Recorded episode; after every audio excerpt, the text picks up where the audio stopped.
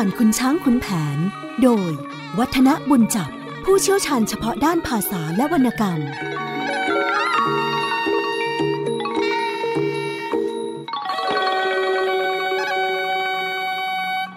สวัสดีครับท่านผู้ฟังครับ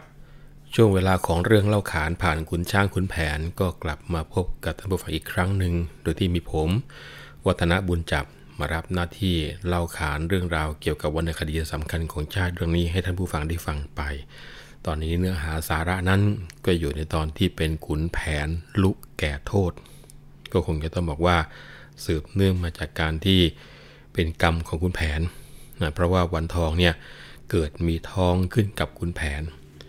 ในช่วงตอนที่ไปดึงตัววันทองออกมาจากเรือนขุนช้างนั้น ก็ถือว่าเป็นเรื่องของผัวผัวเมียเมีย ไม่ได้มีคดีอะไรติดตัวขนักหนานะครับ แต่ตอนนี้ไม่ใช่แล้ว เพราะว่าขุนแผนได้ปะทะกับกองกำลังที่มาจากกรุงศรีอยุธยา แล้วก็ฆ่าคนหลวงไปหลายคนทีเดียว คราวนี้หลังจากที่เดินป่าด้วยกันมาเป็นเวลาหลายเดือนทั้งขุนแผนแล้วก็วันทอง ก็เกิดสงสารลูกในท้อง ที่จะต้องเกิดมาสู้กับความลำบากยากจนในป่า เช่นเดียวกับตัวเอง ซึ่งคงจะต้องบอกว่าทั้งคู่ก็คิดว่าตรงนี้คงไม่ใช่เป็นความผิดของเด็กเลย แม้แต่น้อย พอคิดได้อย่างนี้ทั้งขุนแผนและวันทองก็ตัดสินใจที่จะเข้ามอบตัว ตอนนั้นต้องบอกว่าขุนแผนกับวันทองเดินป่าเรื่อยเปื่อยนะเดินมาเป็นเวลาหลายเดือนจากสุพรรณผ่านกาญจนบุรี จนใกล้เมืองพิจิตรเข้ามาแล้ว จึงคิดมอบตัวกับพระยาพิจิตรซึ่ง ทียบกันก็คือเป็นผู้ว่าราชการเมืองนั่นนะครับ พระยาพิจิตรเนี่ยบางแห่งในตอนของเสภาจะเรียกว่าพระพิจิตรนะมีภรรยาชื่อว่านางบุษบา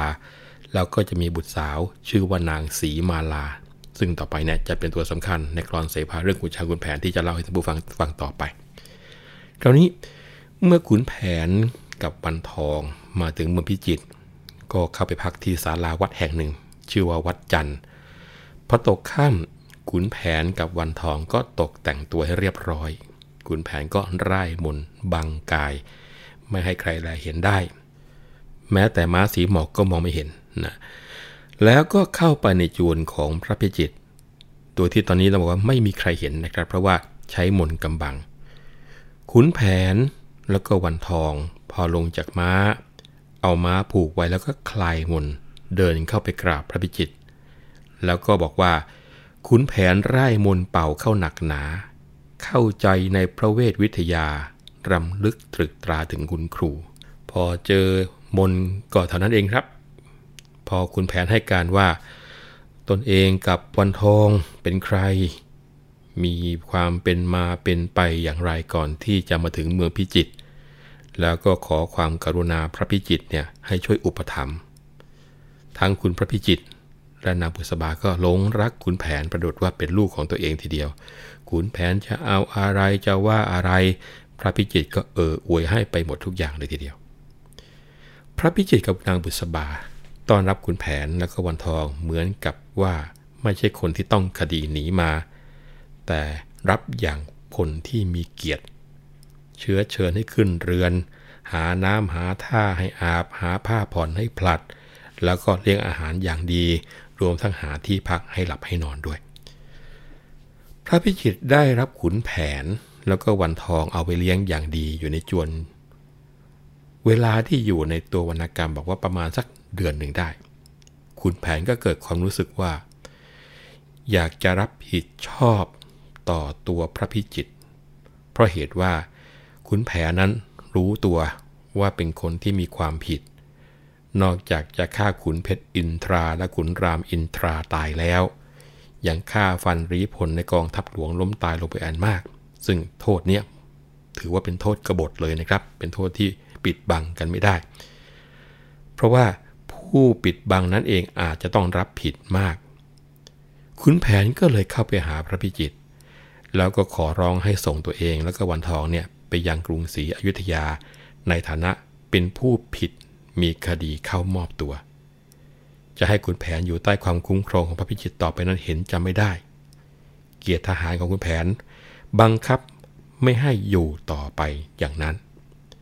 เพราะว่าเป็นเรื่องเสียหายกับตัว แล้วก็พระพิจิตก็ต้องมารับภาระมารับผิดตัวนี้ถือว่าทำใจกันลำบาก พระพิจิตได้ฟังที่ขุนแผนอัธาธิบายก็เห็นด้วย ก็เลยจัดแจงทำหนังสือแจ้งไปยังกรุงศรีอยุธยาว่าขุนแผนเนี่ยได้เข้ามามอบตัวแต่โดยดี แล้วก็จะขอสู้คดีกับขุนช้างที่กรุงศรีอยุธยา จัดเรือจัดคนดูแล มีคนถือหนังสือนำลงไปด้วยทำนองเป็นหนังสือมอบตัว ตั้งแต่ตอนนี้ไปเนี่ยท่านผู้ฟังครับ เสภาเรื่องขุนช้างขุนแผนก็เริ่มจะเข้าสู่โลกของคุก โลกของตาราง อันน่าจะเป็นวิญญาณของนิยาย ซึ่งท่านอาจารย์หม่อมราชวงศ์คึกฤทธิ์ปราโมทถือได้มีความเชื่อว่าเรื่องนี้แต่งขึ้นโดยคนคุก แล้วก็เล่าสู่กันฟังในคุกก่อน เพราะว่ามีการให้รายละเอียดเกี่ยวกับเรื่องของคุกตารางในสมัยนั้น จากเสภาขุนช้างขุนแผนค่อนข้างที่จะละเอียดทีเดียวนะคราวนี้ก่อนจะออกจากเมืองพิจิตรเนี่ยขุนแผนก็ได้ฝากม้าสีหมอกไว้กับพระพิจิตร ขอให้ช่วยเลี้ยงดู เมื่อพ้นโทษทันหรือว่าหลุดจากคดีแล้ว ไม่ต้องโทษทันแล้วก็จะกลับมาขอเอาม้าสีหมอกคืน ซึ่งพระพิจิตรก็อนุญาตให้ขุนแผนเดินทางเรือไปกับนางวันทอง โดยที่มีลักษณะพิเศษคือ สั่งคนว่าไม่ต้องจองจำเหมือนกับผู้ต้องคดีคนอื่นๆ เว้นแต่ว่าพอเข้าไปใกล้ๆพระนครศรีอยุธยาแล้วค่อยจองจำ ก็เป็นว่านี่เป็นของดีอย่างหนึ่งของคุณแผนนะคุณแผนได้ฝากเอาไว้กับเมืองพิจิตรเรียบร้อยแล้ว ก็คือมาสีหมอกยังเหลือติดตัวอยู่แค่ดาบฟ้าฟื้นกับกุมารทอง เนื้อความตะกรอนบอกว่า ล่องเลี้ยวเข้าทางบางพุทธาผ่านมาหน้าเมืองลบบุรี ครั้นพ้นเมืองจวนเย็นเห็นถิ่นฐานพฤกษาสำราญเกษมสี ผู้คุมเห็นเวลาเข้าราตรีก็แวะเรือจอดที่ตำบลนนั้น เวลาอ่านตัวนี้ท่านผู้ฟัง รู้สึกปลื้มใจนะ ว่าอย่างน้อย ในสมัยกรุงศรีอยุธยานั้น ผู้ที่เดินทางมาทางเรือ พอตกข้ามเข้า เห็นที่ไหนร่มเย็นน่าสบายก็จอดเรือค้างคืนที่นั่นทำให้ต้องคิดว่า ในบ้านเมืองของเราทุกวันนี้หากจะทำอย่างนั้นบ้าง ไม่ว่าจะเดินทางด้วยรถ ไม่ว่าจะเป็นการเดินทางด้วยเรือ หากจะพักได้ที่ไหนพักได้เลยปลอดภัยจนรุ่งเช้า โอ้โหคงจะดีไม่น้อยเลยทีเดียวนะครับ วันนี้เราจะคุยกันต่อหลังจากที่ขึ้นบกเพื่อที่จะแวะพักนะ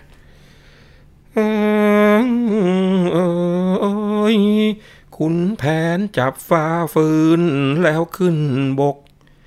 บุกรกเยืองกลายพายผ่าน เห็นโพรงต้นไทรใหญ่ ใส่ดาบพลัน แล้วรายเวทอาทัน กันกำบัง จึงตั้งความสัตย์อธิษฐานกราบกรานอารักแล้วฝากฟังข้ากลับมาเมื่อไร ยาได้พลัง เบื้องหน้าถ้าจะทั้ง เป็นบ้านเรือน ให้เรียกว่าบ้านดาบกงธนูเพราะฟ้าฟืนฟังอยู่จนแม่นเหมือน แล้วล่องเรือต่อไป ไม่แช่เชือน เตือนกันมาจนไกล อายุทยางผู้คุมกราบกรานประทานโทษ พ่ออย่าโกรธโปรดหัวกับตัวข้าขุนแผนตามใจให้ตรึงตรา เหยียดขาตวนใส่ตะปูพับ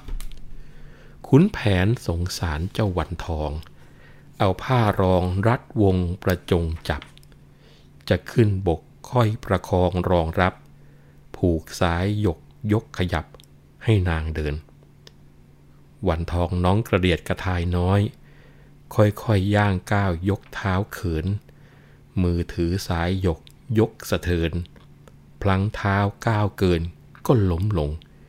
หวีดว้ายกระทายพลัดตกหกขุนแผนยกปัดป้องละอองผง ฟักฟูมอุ้มน้องให้ยืนตรง น้ำตาลงอาบหน้าด้วยปราณี ท่านผู้ฟังสังเกตไหมครับ เนื้อความตอนที่บอกคุณแผนนั้นนำเอาดาบฟ้าฟื้น เข้าไปซ่อนเอาไว้ในโพรงของต้นไทรใหญ่ แล้วก็บอกว่าต่อไปเนี่ยให้เรียกชื่อตำบลแห่งนี้ว่าบ้านดาบกงธนู เพราะว่าฟ้าฟื้นยังฝังอยู่จนแม่นเหมือน ผมเชื่อว่าตอนแต่งหรือว่าตอนขับเสพาตอนเนี้ยน่าจะมีหมู่บ้านที่ลบบุรีที่เรียกว่าบ้านดาบกงธนูอยู่แล้ว เสภาก็เลยเอาสายอาชื่อของบ้านเนี่ยมาใช้ ว่าเคยเป็นที่ซ่อนดาบฟ้าฟื้นของคุณแผน แล้วก็อ้างชื่อตำบลเอาไว้ในบทเสภาซะเพื่อทำให้เสภาเรื่องขุนช้างคุณแผนนั้นดูเป็นจริงเป็นจังมากขึ้น ไม่ใช่เรื่องนิยายนะต่อมาก็มีคนเชื่ออย่างนั้นจริง ๆ เป็นอันว่า ขุนแผนก็ได้จัดการกับของดีสองอย่าง ซึ่งได้พยายามแสวงหาจนได้นั้น เอาเก็บเอาไว้ให้มิดชิด คือม้าสีหมอกก็ฝากเอาไว้ที่พระพิจิต ตัวของดาวฟ้าฟื้นก็ฝากเอาไว้อธิษฐานปิดไว้ในโพรงของต้นมะขามใหญ่ ด้วยความหวังว่า เมื่อใดที่ตนเป็นอิสระ ก็จะกลับมารับเอาคืนไป ของดีที่ยังจะติดตัวต่อไป ไม่จำเป็นต้องฝากที่ไหนก็คือกุมารทอง เมื่อกุมารทองเป็นผีก็สามารถติดตามคุณแผนเข้าไปได้ทุกคนทุกแห่ง แล้วก็คอยช่วยเหลือได้เรื่อย ๆ ไปนะครับ พอใกล้กรุงศรีอยุธยาเข้ามา พวกผู้คุมที่มาในเรือก็พากันเข้าไปหาคุณแผน บอกว่าอาตอนเนี้ยถึงเวลาที่จะต้องจำโซ่ตรวนคุณแผนแล้วก็นางวันทองแล้วนะเหมือนเหมือนกับผู้ต้องหาในคดีอาญาทั้งหลาย ตรงนี้เลยครับที่เสภาเรื่องขุนช้างคุณแผน เริ่มจะเข้าประตูคุกเห็นไหมครับคุณแผนตามใจให้ตรึงตราเหยียดขาตรวนใส่ตะปูพับคุณแผนสงสารเจ้าวันทองเอาผ้ารองรัดวงประจงจับ จะขึ้นบกค่อยประคองรองรับผูกสายยกยกขยับให้นางเดินอะไรเงี้ยเป็นอันได้รู้ว่า เชือกที่เขาผูกเข้ากับโซ่ที่ตรวจเนี่ยสำหรับยกโซ่ที่ตรวจที่สูงขึ้นนะเพื่อที่จะก้าวเดินได้สะดวกสะดวกเขาเรียกกันว่า สายยก ตรงนี้แหละครับ ที่ทำให้อาจารย์คึกฤทธิ์บอกว่า ถ้าไม่ใช่คนคุกเป็นคนเล่านิยายเรื่องนี้แล้ว ใครจะไปรู้รายละเอียดเล็ก ๆ น้อยๆ อย่างนี้นะครับ แล้วก็สร้างสถานการณ์ให้คนฟังเสียพาเกิดความสงสารนางวันทองขึ้นได้ ด้วยของเรื่องเล็ก ๆ น้อยๆ แบบนี้นะคราวนี้เมื่อมาถึงกรุงศรีอยุธยา ผู้คุมก็พาขุนแผนและก็นางวันทองขึ้นบก เดินไปทั้งโซ่ตรวน เพื่อที่จะส่งตัวไปที่พระหมื่นศรีในวังหลวงโปรดสังเกตนะครับว่า ความนี้เป็นความรับสั่ง ไม่ใช่คดีธรรมดา จึงต้องนำผู้ต้องหาไปส่งตัวที่เจ้าหมื่นศรีที่เป็นหัวหมื่นมหาดเล็ก นั่งอยู่ที่ทิมดาบในพระบรมหาราชวังไม่ใช่มานั่งอยู่ที่ศาลาลูกขุน ถ้าหากว่าเป็นคดีบ้านคดีเมืองธรรมดาธรรมดาก็คงจะแค่นำผู้ต้องหาไปส่งที่สาราลูกขุนเท่านั้นนะครับอะมาฟังเรื่องกันต่อ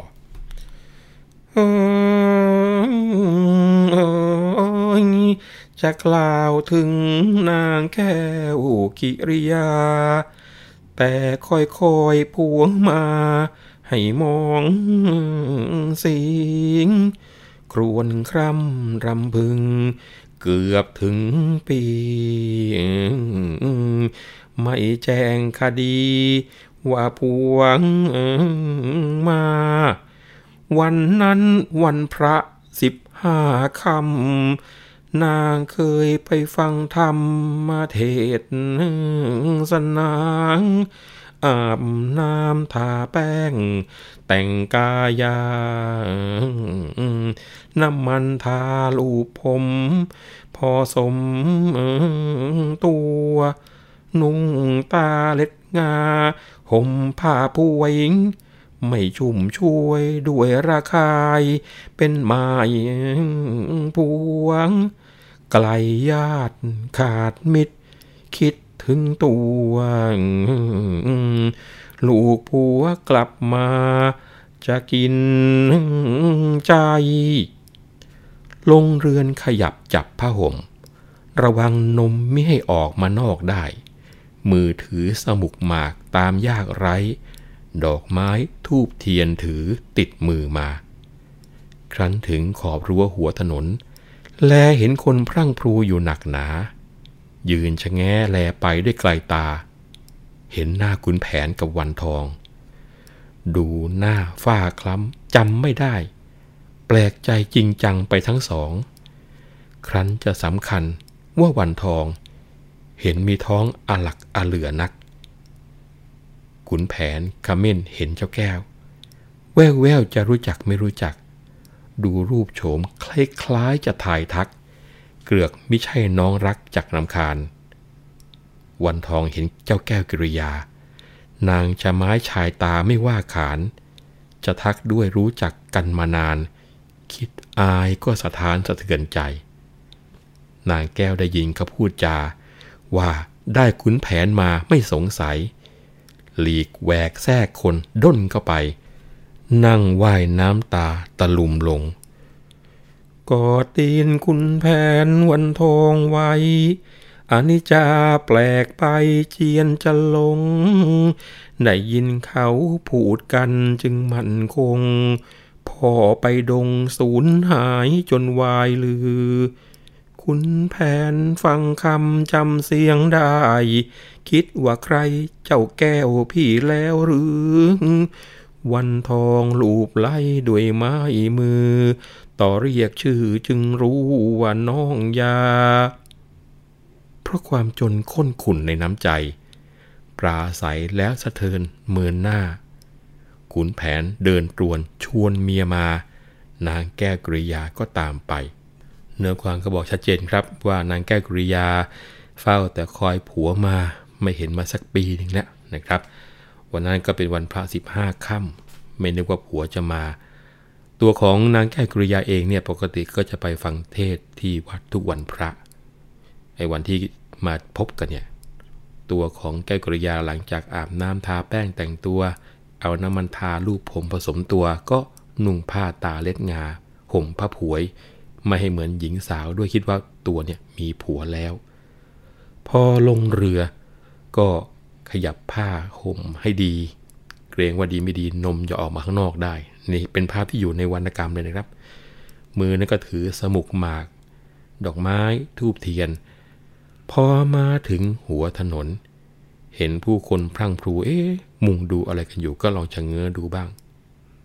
ตอนแรกเนี่ยเห็นคุณแผนกับวันทองตัวของแก้วกริยาเองก็จำไม่ได้นะครับ เพราะว่าหน้าคุณแผนตอนนี้มีฝ้าดำคล้ำทีเดียว ส่วนของวันทองเองก็ท้องโตออกมา ฝ่ายคุณแผนเห็นเจ้าแก้กริยา ก็รำรำว่าเอ๊ะผู้หญิงคนนี้เคยรู้จักที่ไหน จะทักก็เกรงว่าผิดตัว ส่วนแก้วกริยา พอได้ยินเขาพูดกันว่า จับคุณแผนมาได้ จับคุณแผนมาได้ก็แน่ใจ รู้ว่าไม่ผิดตัวแล้ว ก็แหวกฝูงคนดนดันเข้าไป นั่งลงไหว้กอดเท้าขุนแผนแล้วก็วันทองเอาไว้ น้ำตานี่ไหลพรากพรากทีเดียว แล้วก็บอกว่า ตอนแรกก็ไม่คิดว่าจะเป็นขุนแผนกับวันทองหรอกนะจนกระทั่งได้ยินก็พูดกันถึงได้มั่นใจ พอพูดอย่างนี้ปั๊บคุณแผนได้ยินน้ำเสียงฟังคำก็จำได้ ก็ร้องบอกว่า โอ้คิดว่าใครซะอีกที่แท้ก็เป็นเจ้าแก้วของพี่นี่เองล่ะนะคุณแผนก็เดินลากตรวน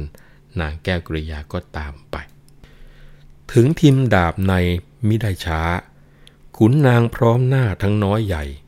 พระหมื่นสีเห็นขุนแผนแว่นไว ก็เรียกหามาใกล้ได้ยินดี ต่อยกลักใบบอกเอาออกดู อ่านรู้เนื้อความจนท่วนที พูดจาปราศัยเป็นไมตรี พระพันปีขุนเคืองเป็นพ้นคิด แต่พิเคราะห์เนื้อความตามใบบอก ว่าเจ้าออกมาหาพระพิจิตร อ่อนน้อมยอมถวายซึ่งชีวิต รับผิดแล้วข้าเห็นไม่เป็นไร เองไปป่าพาไปแต่วันทอง ที่นั่งรองนั้นได้มาแต่ไหน ไอพ่อเอ้ยเฉลยมันเหลือใจ แต่ทุกยากแล้วยังได้สำรองมา ในเรื่องก็บอกว่าพอมาถึงทีมดาบในนะครับหมื่นสีเห็นคุณแผนก็โอ้โห รีบเรียกเข้ามาใกล้ๆด้วยความยินดีทีเดียว แล้วก็ต่อยกลักอ่านใบบอก อันนี้คงจะจำกันได้นะครับ วิธีการที่ส่งหนังสือราชการเนี่ยเขาก็จะนำเอาใบบอก ซึ่งเขียนเป็นตัวหนังสือบนกระดาษเนี่ยม้วนใส่ลงไปในกลักบางทีก็เป็นกลักดินเผาบ้างอะไรบ้างขึ้นมา แล้วก็มีการประทับตราปิดอย่างแน่นหนาทีเดียว พอนำมาถึงปุ๊บผผู้ที่ได้รับก็จะต่อยกลักนั้นออก แล้วก็ดูหนังสือข้างในนะซึ่งใบบอกนั้นก็คงจะอ่านเสร็จปับ๊บแล้วก็ เตือนบอกว่าเนี่ยตอนเนี้ยพระพันวษาเคืองเจ้ามากนะ แต่ว่าพอมาอ่านเนื้อความที่พระพิจิตเขียนหนังสือนำมาเนี่ยตามใบบอกเนี่ยว่าแกเนี่ยรับผิด เมื่อรับผิดแล้วโทษก็จะไม่น่าเท่าไหร่นะ เออ แล้วเอ็งไปป่าพาแต่วันทองไปไอ้ที่เดินตามมานั่นใครมาแต่ไหน เอกนี่มันเหลือกำลังแท้ ๆ ทีเดียว ตกทุกข์ได้ยากอย่างนี้ ก็ยังอดมีเล็กมีน้อยไม่ได้นะนะนี่ก็เรียกว่าเป็นการที่ด้วยความที่คุ้นเคยกันอยู่นะคุณแผก็บอกว่า เป็นเมียกล้าวกระผม นานนมแต่ยังไม่ไปป่า ทิ้งไว้ให้อยู่กับมารดา พอกลับมาพบกันที่กลางทางพระหมื่นสีมีแก่ใจให้กินอยู่ เลี้ยงดูสารพัดไม่ขัดขวาง พูดจาปราสายกันไปพลาง เหมือนอย่างแต่ก่อนร่อนชะไร ครั้นสายได้เวลาจวนห้าโมง ขุนนางไปท้องพระโรงทั้งน้อยใหญ่พระมื่นสีผลัดผ้าแล้วคลาใครไปคอยเฝ้าพระองค์ทรงศักดานะครับ ก็หลังจากที่ได้บอกกล่าวว่าผู้หญิงโอติตามานี่ไม่ใช่ใครอื่นเลยนะเป็นเมียที่ได้กันมาตั้งแต่ยังไม่ไปป่า แต่ว่า ให้อยู่กับแม่ แล้วก็มาพบที่กลางทางระหว่างที่จะมานี่แหละนะจะเหมือนสีเรียกว่าเคยเป็นมิตรอย่างไร ก็คงเป็นอย่างนั้นไม่เปลี่ยนแปลง พูดจาปราศัยกันจนกระทั่งเวลาจวนห้าโมงก็พากันไปคอยเฝ้าเจ้าชีวิตอยู่ที่ห้องท้องพระโรงถ้าหากว่าท่านผู้ฟังจำในเรื่องที่ผมเคยนำเอาบรรดาศักดิ์บรรดายศที่มาคุยกัน ก็คงจะจำได้ว่า จ้าหมื่นศรีสวรักษ์เนี่ยเป็นหัวหมื่นมหาดเล็ก บังคับบัญชาทหารรักษาพระองค์ ซึ่งในสมัยนั้นเรียกกันว่าตำรวจ แล้วก็นั่งบัญชาการอยู่ที่ตึกหลังยาว ซึ่งเรียกกันว่าทีมดาบใน การที่เรียกว่าทีมดาบในที่นี้จะเรียกว่าเป็นโรงทหารรักษาการก็ได้นะคำว่าทีมนี่เป็นภาษาเขมรนะเขียนภาษาไทยทอสระอิมอม้า แต่พอในภาษาเขมรพอถอดถ่ายกลับมาเป็นตัวไทยคือทอทหารสระอึมอม้า คือ ตัวเขมรเขียนทออึมอแต่ออกเสียงเป็นทีมเหมือนไทยนะครับ ภาษาเขมรก็เป็นอย่างนี้ครับ โรงพิมพ์ใช้สระอิสะกด เรียกว่าเขียนตรงกับไทย แต่พอเวลาไปออกเสียงในภาษาเขมรออกเสียงว่าโรงพึมนะเพราะฉะนั้นที่เขียนว่าโรงทึม ก็ออกเสียงว่าโรงทิม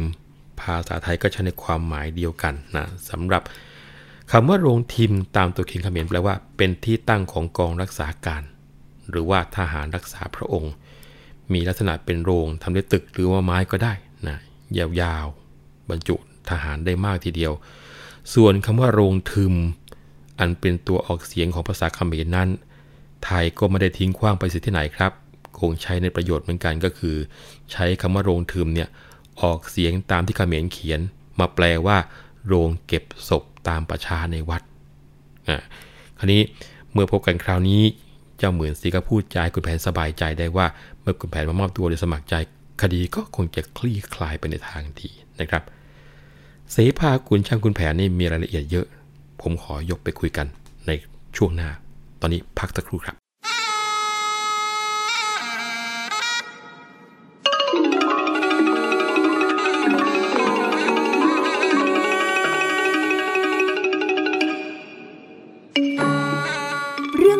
าขานผ่านคุณช้างคุณแผน โดย วัฒนบุญจับ ผู้เชี่ยวชาญเฉพาะด้านภาษาและวรรณกรรม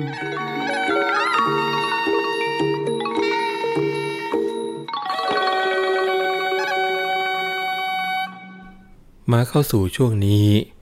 ว่าโดยเนื้อหาแล้วก็ต้องเข้าสู่ตอนขุนแผนชนะความขุนช้างนะครับ เพราะว่า ขุนแผนลุแก่โทษ เนื้อความที่อยู่ในตัววรรณกรรมหมดตั้งแต่เมื่อช่วงที่แล้วแล้ว แต่ก่อนที่จะมาพูดคุยกันในตอนที่ขุนแผนชนะความขุนช้างต่อเนื่องกันไปเนี่ยก็มีเรื่องที่อยากจะคุยให้ท่านผู้ฟังฟังกันสักนิดหนึ่งที่บอกว่าในเสภาขุนช้างขุนแผนเนี่ยมีรายละเอียดที่น่าสนใจ ที่เป็นการสะท้อนถึงความเป็นมนุษย์ และยิ่งกว่านั้น ก็เต็มไปด้วยความเป็นไทยคำถามของเจ้าหมื่นสีที่บอกว่าเจ้าขุนแผนไปได้ที่นั่งรองก็คือ ได้นางแก้วกริยามาอย่างไรเนี่ย คนเราที่เป็นเพื่อนเป็นฝูงรู้จักกันมาดีแต่ก่อนมา เมื่อพบเห็นเข้าอย่างนี้ก็ต้องถามกันอย่างนี้ ที่จะทำไม่รู้ไม่เห็นเลยนั้นไม่ได้ และที่เรียกกันว่าเมียน้อยว่าที่นั่งรองนั้น ถือว่าเป็นปฏิพานของไทยๆกัน นะครับ เนื้อความที่ทิ้งท้ายกันเอาไว้ตอนที่คุณแผนลุกแก่โทษ ก่อนที่จะมาลุยกันเรื่องคดีความในตอนนี้เนี่ยคุณแผนมาถึงกรุงศรีอยุธยาตั้งแต่เช้ามืดนะเมื่อเดินทางมาถึงทีมดาบในวังก็คงจะสายแล้ว คุณแผนก็เลยไม่ต้องรอนาน เพราะว่าห้าโมงเช้าเป็นเวลาเสด็จออกขุนนางของพระพันวษา เจ้าหมื่นสีก็เก็บตัวคุณแผนกับนางวันทองเอาไว้ที่ทีมดาบนายก่อน แล้วก็รีบเข้าเฝ้าสมเด็จพระพันวษาที่ท้องพระโรงนะเพราะว่าพระหมื่นสีผลัดผ้าแล้วคลาใครไปคอยเฝ้าพระองค์ทรงศักดานั่นเป็นความทิ้งท้ายกันมา คือที่ต้องเอาเรื่องนี้มาพูดมาคุยกันเพราะเห็นว่า มีรายละเอียดที่น่าสนใจก็คือตรงที่บอกว่า พระหมื่นสีผลัดผ้า การผลัดผ้าเนี่ยก็คือ ผลัดผ้าจากผ้านุ่งธรรมดาธรรมดา ซึ่งเจ้าหมื่นสีนุ่งตามสบายๆอยู่กับตัว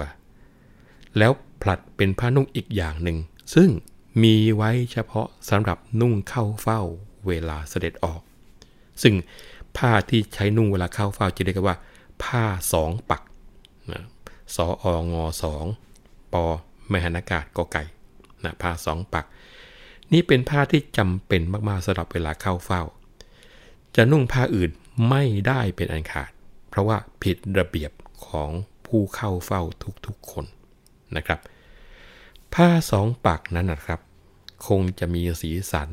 แล้วก็ลวดลายเหมือนกันหมดสำหรับขุนนางที่เข้าเฝ้า เรียกได้ว่าเป็นเครื่องแบบที่ไม่ให้ดูแตกต่างกัน ผ้านุ่งที่ไทยเรียกว่าผ้าสองปักเนี่ย ข้าเมนก็มีใช้เหมือนกัน แต่เขียนสอเสือมอม้า ปอปลา แม่หันอากาศต่อเต่า นี่คือถอดถ่ายจากตัวเขมรแปลเป็นตัวไทยนะครับ แต่ออกเสียงแปลว่าซอมปอตนะแต่คำนี้เขมรอาจจะหมายความถึงผ้านุ่งทั่วไปก็ได้ เพราะว่าเห็นเรียกผ้าขาม้าก็บอกว่าซอมปอตขม้านอกจากผ้าสองปักแล้ว สิ่งที่จำเป็นอีกอย่างหนึ่ง ซึ่งขาดไม่ได้เลยเวลาเข้าเฝ้าก็คือ ผ้าอีกผืนหนึ่งที่เรียกว่า ผ้ากราบ ผ้ากราบนี่เป็นผ้าหน้าแคบๆนะครับไม่ใช่ผ้ากว้าง แล้วก็ใช้ผูกเป็นเงื่อน อย่างกับที่พระมหานิกายผูกประคตทุกวันนี้แหละ เพียงแต่ว่าไม่ได้คาดเอวหรือว่าคาดที่พุง แต่ยกขึ้นมาคาดเอาไว้ใต้ราวนม เป็นการแสดงความเคารพสูงสุด ตามวัฒนธรรมของไทยเราเนี่ยท่านผู้ฟังครับ การคาดผ้าเนี่ยแสดงออกถึงความประสงค์ของผู้คาด ถ้าหากคาดเอวธรรมัดทแมง ก็แสดงความประสงค์ว่าผู้คาดผ้าจะออกไปทำงาน เช่นทำเลือกสวนไร่นาหรือว่าทำงานหนักอื่นๆ แต่ถ้าคาดใต้ราวนมอย่างที่ว่ามา ก็แสดงว่าต้องไปหาผู้ใหญ่ที่เคารพนับถือ หรือเข้าเฝ้าทูลละอองธุลีพระบาท แต่ถ้าจะไปวัด หรือว่าไปหาพระ ใช้ผ้าผืนเดียวกันนี่แหละ ห่มเฉวียงบ่าซ้าย ถ้าไม่ใช้ผ้านั้นคาดเอว แต่พาดสองไหลก็หมายความว่า จะไปเกี่ยวผู้หญิง หรือว่าไปร้องเล่นฟ้อนรำกัน เช่นไปเล่นเพลงไปเล่นระบำ ผ้านั้นถ้าหากไม่คาดแต่โพกหัว แสดงเห็นว่าผู้นั้นกำลังจะไปปล้นเขา นี่คือโบราณเขาใช้กันบ่งบอกบางสิ่งบางอย่างจากการเห็นการใช้ผ้านะครับ ท่านผู้ฟังสังเกตไหมครับว่า วัฒนธรรมไทยเนี่ยเป็นเรื่องของความประณีต แล้วก็ความมัธยัติตามหลักการของพุทธศาสนาเลย ผ้าเขาม้าผืนเดียวสามารถแสดงออกถึงวัตถุประสงค์ของความรู้สึกต่างๆ ได้ขนาดนี้อะเรามาเข้าตอนขุนแผนชนะความขุนช้างกันเอย จะกล่าวถึงพระองค์ทรงสวัสดิ์เนาในปรางรัฐจำรัดลา ครันพระสุริสายได้เวลา เสด็จออกข้างหน้า ไม่ช้าที จึงพระหมื่นสีสาวรักราช อภิวาประนมก้มเกสี กราบทูลเบิกความตามคดี บัดนี้ได้ตัวขุนแผนมาเฮ้ยครานั้นพระองค์ได้ทรงฟัง กริ้วดังตาละไฟ ไม่เวงหาง ยังมิทันกราบความตามสารางโกรธากระทืบพระโรงชัย ไอแสนคนถือตนว่ามีฤทธิ์ตกมันคิดว่ากูสู้ไม่ได้ลักเมียไอ้ขุนช้าง วางเข่าไพรใช่คนออกไป กลับขางฟัน มันดีแล้วเป็นไรไม่เหาะเหิน มุดหัวเดินมาทำไมนั้น เมืองไหนจับได้ให้รางวัลจำกันหรือเปล่า เมื่อเอามา คงนึกอารมณ์ของพระพันภาษาได้นะครับ ถึงขนาดที่บอกว่า เอาเข้ามาเนี่ยจำกันมาไหมตีตวนมาหรือเปล่านะทรงมีความข้างแค้นอยู่ในพระไทยเป็นอย่างยิ่งทีเดียวกับพฤติกรรมของคุณแผน เจ้ามื่นสีก็กราบทูลไปตามที่ใบบอกมาบอกว่า คุณแผนเนี่ย ได้เข้ามาหาพระพิจิตรแล้วก็ยอมมอบตัวกลัวผิด ขอรับราชอาญา แล้วก็ให้พระพิจิตรส่งตัวมาจองจำทำกันอย่างมั่นคง และว่าซื่อตรงไม่ได้คิดคดทรยศแต่ประการใด เรื่องเดิมนั้นก็มีอยู่ว่า วันทองเมื่อครั้งยังชื่อพิมพ์เนี่ยขุนแผนได้ไปสู่ขอจากแม่ แล้วก็ยกให้ ปลูกหอส่งตัว มีคนรู้กันอยู่ทั่ว แต่งงานได้สามวัน ก็มีราชการทัพต้องขึ้นไปเชียงทอง โดยที่ไม่ได้ยาขาดจากกัน ขุนช้างมาบอกกับแม่ยายว่าขุนแผนตาย แล้วก็สู่ขอปลูกหอแต่งงานใหม่ พอเสร็จจากราชการขุนแผนกลับมาก็ไม่ได้ฟ้องชู้ให้เสียทรัพย์ แล้วก็ได้อยู่กับลาวทองขั้นเวลามาเข้าเวรขุนช้างเกิดความอิจฉาริษยาขุนแผน แล้วก็ทูลว่า ปีนกำแพงหนีไปหาเมีย ขุนแผนไม่อาจจะทูลความจริงได้ เพราะว่าจนใจด้วยถูกห้ามเฝ้า และลาทองก็ต้องเข้าไปอยู่ในวัง ขุนแผนเคืองขุนช้างก็เลยมาลักบันทองไปเป็นการแก้แค้น ซึ่งการที่ฆ่าไพร่ในป่า ก็รู้อยู่ว่ามีโทษถึงตาย แต่บรรดานายไพร่กลุ่มรุมจะจับก็จำเป็นต้องสู้ ความก็เป็นดังนี้แหละพระเจ้าค่ะ พอพระพันวษาได้ฟังจมื่นสีกราบทูลเรื่องละเอียดอย่างนี้ ก็ค่อยคลายความโกรธแล้วตรัสบอกว่าอ้าวถ้าอย่างนั้นเร่งไปเอาไอ้ขุนแผนกับอีนางวันทองมาหากู ไม่อยากจะดูหน้านักนะตำรวจวังก็ไปพาตัวมาตามรับสั่ง พอขุนแผนกับวันทองเข้ามาพระพันวษาก็เคืองเรียกว่าค้อนไม่ยอมทอดพระเนตร ขุนแผนก็อ่านมนแล้วก็เป่าไปกุบาดาลให้พระพันวษาหันพระพักมาตรัสบอกว่าอะว่ายังไงไอ้สองคน ลักเมียเขาเข้าป่าแล้วยังกลับมาแก้ว่า แม่ยายยักให้ลูกมีผัวใหม่ เมียมึงจริงหรือยังไง มาเนี่ยมึงจะสู้เขาได้เหรอคุณแผนกระทุนบอกว่า ขอเดชะ ถ้าวันทองนี้ไม่ใช่ภรรยาแล้วไซ กล่าวขอถวายชีวิตตามความผิดพระเจ้าค่ะ พอพระพุทธภาษาได้ฟังคำทูลแต่นี้ก็บอกว่า เออ ดีเหมือนกัน กูก็อยากจะดูสิว่า ใครจะผิด ใครจะถูก ถ้าใครผิดนะ กูจะสังหารผลาญชีวิตมันเลย ที่มึงฆ่าไอ้คุณเพชรกุลรามนั้น ก็เมื่อมึงไม่ได้เป็นขบฏอะกูก็ยกโทษให้พอฟังอย่างนี้ปุ๊บเจ้าหมื่นสีก็พาคุณแผนวันทองกลับมาบ้าน ให้ถอดตรวนเสีย แล้วก็เร่งให้ตำรวจหลวงไปเอาตัวขุนช้างมาจากสุพรรณตำรวจหลวงก็รีบไปโดยที่ไม่ชักช้า ท่านผู้ฟังสังเกตไหมครับว่าขุนแผนนะครับพอเข้าตาจนทีไรก็ใช้เวทมนต์คาถาทุกทีนะคราวนี้อาจจะเอื้อมถึงร่ายคาถาดนพระไทยสมเด็จพระพันวษาให้หายพระพิโรธนะเล่นแรงหน่อย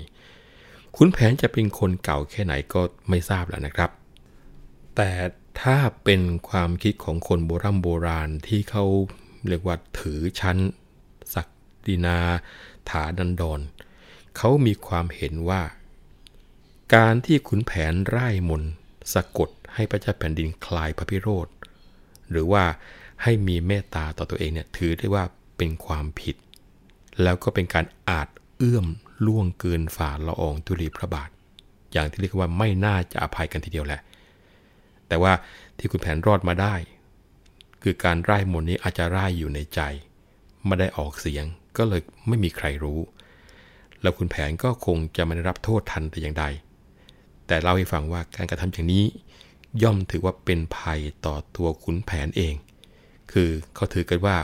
การที่ทำก้าวล่วงไปกับสถาบันพระมหากษัตริย์นี้ทำให้เกิดเสนียดจันไรต่อชีวิต แล้วก็ทำให้ชีวิตไม่รุ่งเรือง ต้องขัดสนต่อไปอีกอย่างประมาณไม่ได้เลยนะครับ ซึ่งขุนแผนก็กราบบังคมทูลยืนยันตามคำให้การของตัวเอง ซึ่งมีมาแต่แรกว่า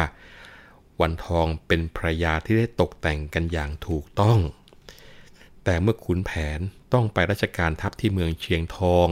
อยู่ที่บ้านนางประสีผู้เป็นแม่ยายก็ยกวันทองให้แก่คุณช้าง ด้วยความแค้นใจคุณแผนก็เลยลักวันทองไปจากบ้านคุณช้าง เพราะถือว่า นางวันทองยังเป็นภรรยาของตนอยู่นะซึ่งสมเด็จพระพุทธศาพอทรงฟังก็ตรัสสั่งให้คุณแผนคุณช้างมาสู้ความกันในศาลส่วนโทษคุณแผนที่ฆ่าคุณเพชรขุนราม ก็บอกว่าโปรดกล้าโปรดกระหม่อมยกให้แก่คุณแผน เพราะปรากฏตามความในใบบอกว่าคุณแผนไม่ได้คิดกบฏนะซึ่งคดีความระหว่างขุนแผนกับขุนช้างนี้ ต้องขึ้นศาลหลวงที่ศาลาลูกขุน พอบอกเลยว่า พระมืนสีรับสั่งบังคมลาพาทั้งสองมาขมีขมัน ให้ถอดรวนผัวเมียเสียฉับพลัน แล้วสั่งตำรวจนั้นให้เร่งไป ถึงเมืองสุพรรณไม่ทันช้า เอาตัวขุนช้างมาให้จงได้ตำรวจขี่ม้ามาทันใจ ใกล้บ้านขุนช้างเข้าทันที ซึ่งถ้าดูจากกรอนเสภาตอนนี้เนี่ยจะเห็นได้ว่า สถานการณ์ระหว่างขุนช้างขุนแผนนั้นเปลี่ยนไปแล้ว แต่แรกนั้นขุนแผนต้องหาเป็นโทษกบฏทางราชการเป็นโจทย์ เมื่อเข้ามามอบตัวจึงต้องใส่ตรวนส่งข้าพาที่กรุงศรีอยุธยา แต่ตอนนี้โทษกบฏหมดแล้ว เพราะสมเด็จพระพันวษาส่งยกโทษที่ขุนแผนฆ่าขุนเพชรอินทรา และขุนรามอินทราตาย แล้วก็รับสั่งให้ชำระความระหว่างขุนช้างกับขุนแผน ถือว่าคุณแผนพ้นโทษกบฏ คงฐานะเป็นเพียง คู่ความของคุณช้าง ผู้จะเข้ามาเป็นโจทย์ต่อทางราชการต่อไป เมื่อเจ้าเมืองศรีมีการรับคำสั่งมา ซึ่งจริงๆ แล้วก็คงอยากจะทำมานานแล้วนะครับ ก็คือให้ถอดตัวคุณแผนและก็นางวันทอง คดีความระหว่างคุณแผนกับคุณช้างนี้ พิจารณากันที่ศาลาลูกขุน อันเป็นที่ประชุมของคุณนางในการบริหารประเทศในยุคนั้น แต่ยังมีหน้าที่เป็นศาลหลวงอีกอย่างหนึ่งด้วย ศาลในเมืองไทยในสมัยนั้นสับสนวุ่นวายมากท่านผู้ฟังครับ เพราะว่า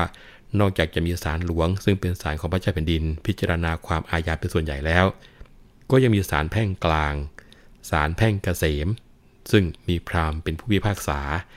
แล้วก็มีศาลของกระทรวงต่างๆ เช่นศาลนครบาลศาลกรมท่าและอื่นๆเยอะแยะไปหมดเลยนะ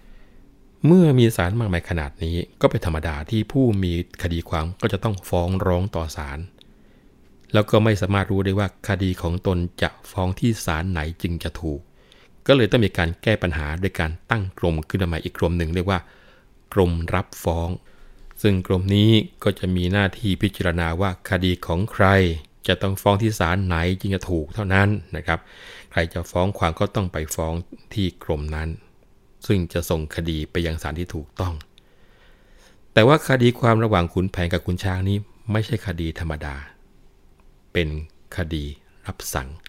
กล่าวคือว่าเป็นคดีตามที่สมเด็จพระเจ้าแผ่นดินตรัสสั่งให้พิจารณา เพราะฉะนั้นจึงต้องพิจารณาโดยรวดเร็ว และจะเลื่อนการพิจารณาตามแต่โจทย์หรือจำเลยขอร้องไม่ได้นะครับเราไปดูเรื่องราวทางฝั่งของขุนช้างดูบ้าง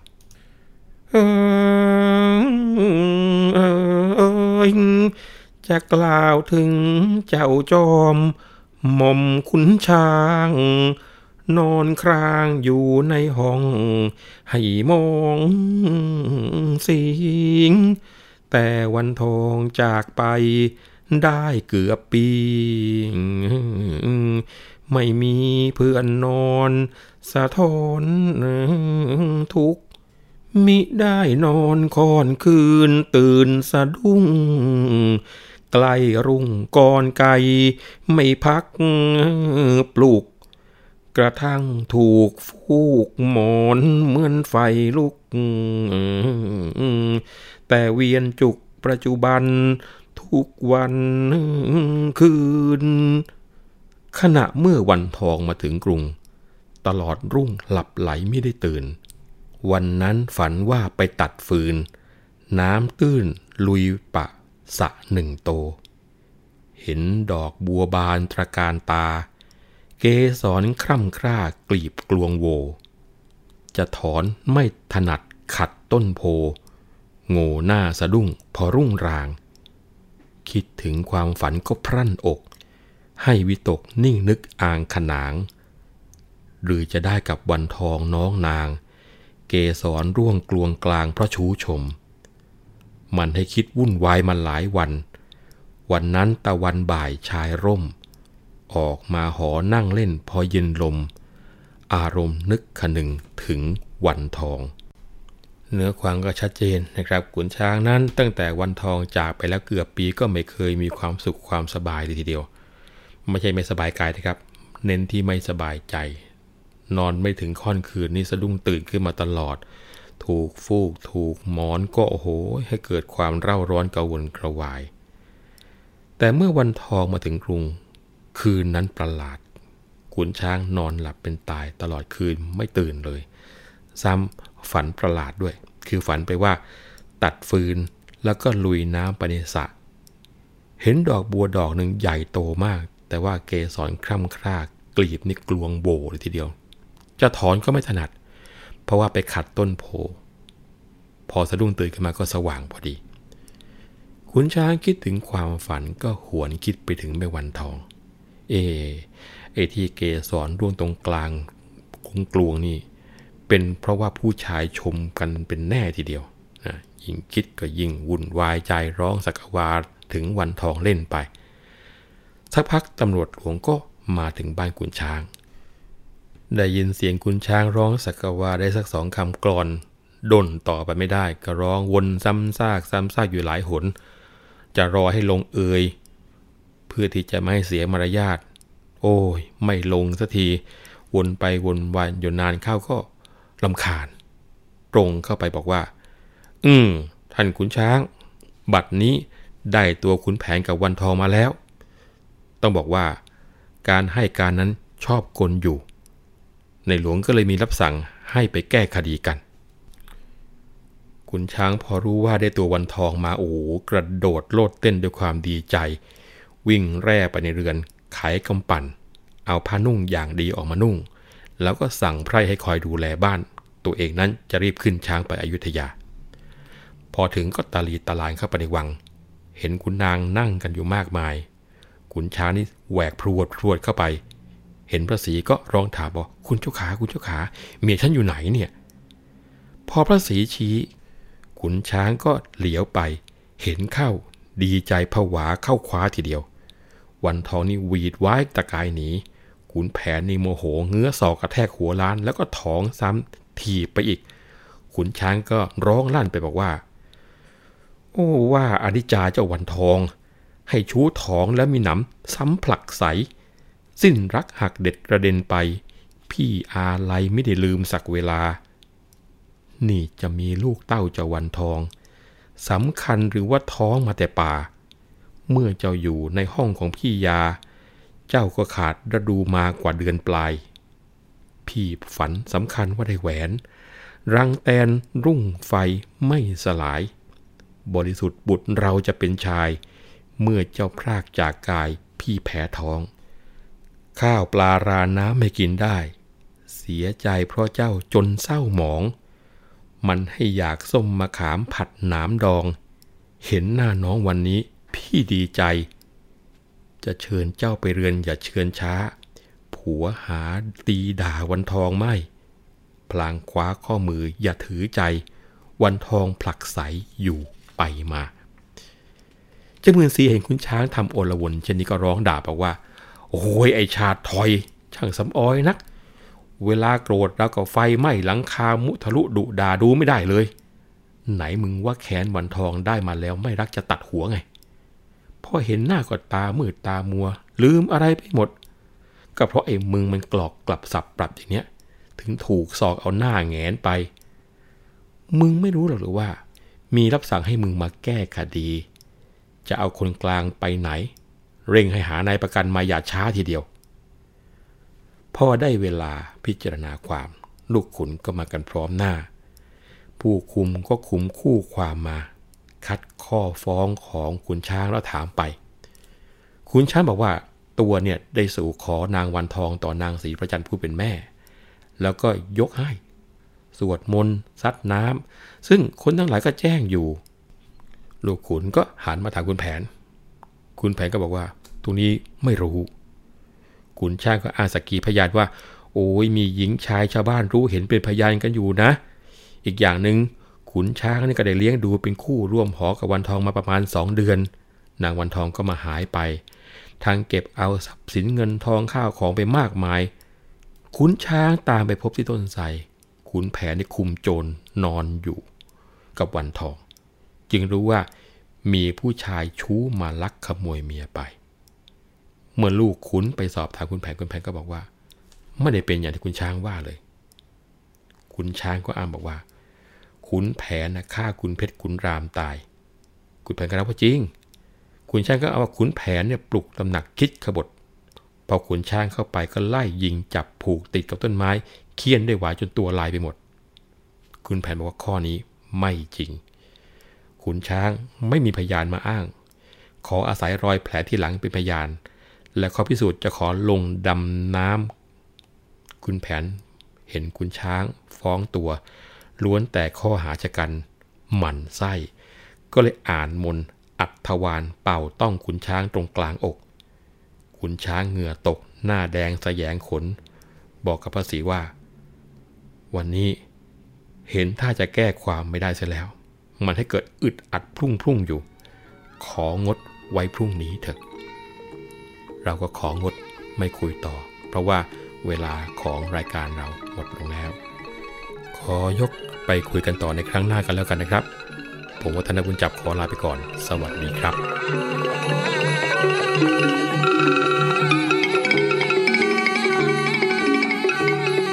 เรื่องเล่าขานผ่านคุณช้างคุณแผน โดย วัฒนบุญจับผู้เชี่ยวชาญเฉพาะด้านภาษาและวรรณกรรม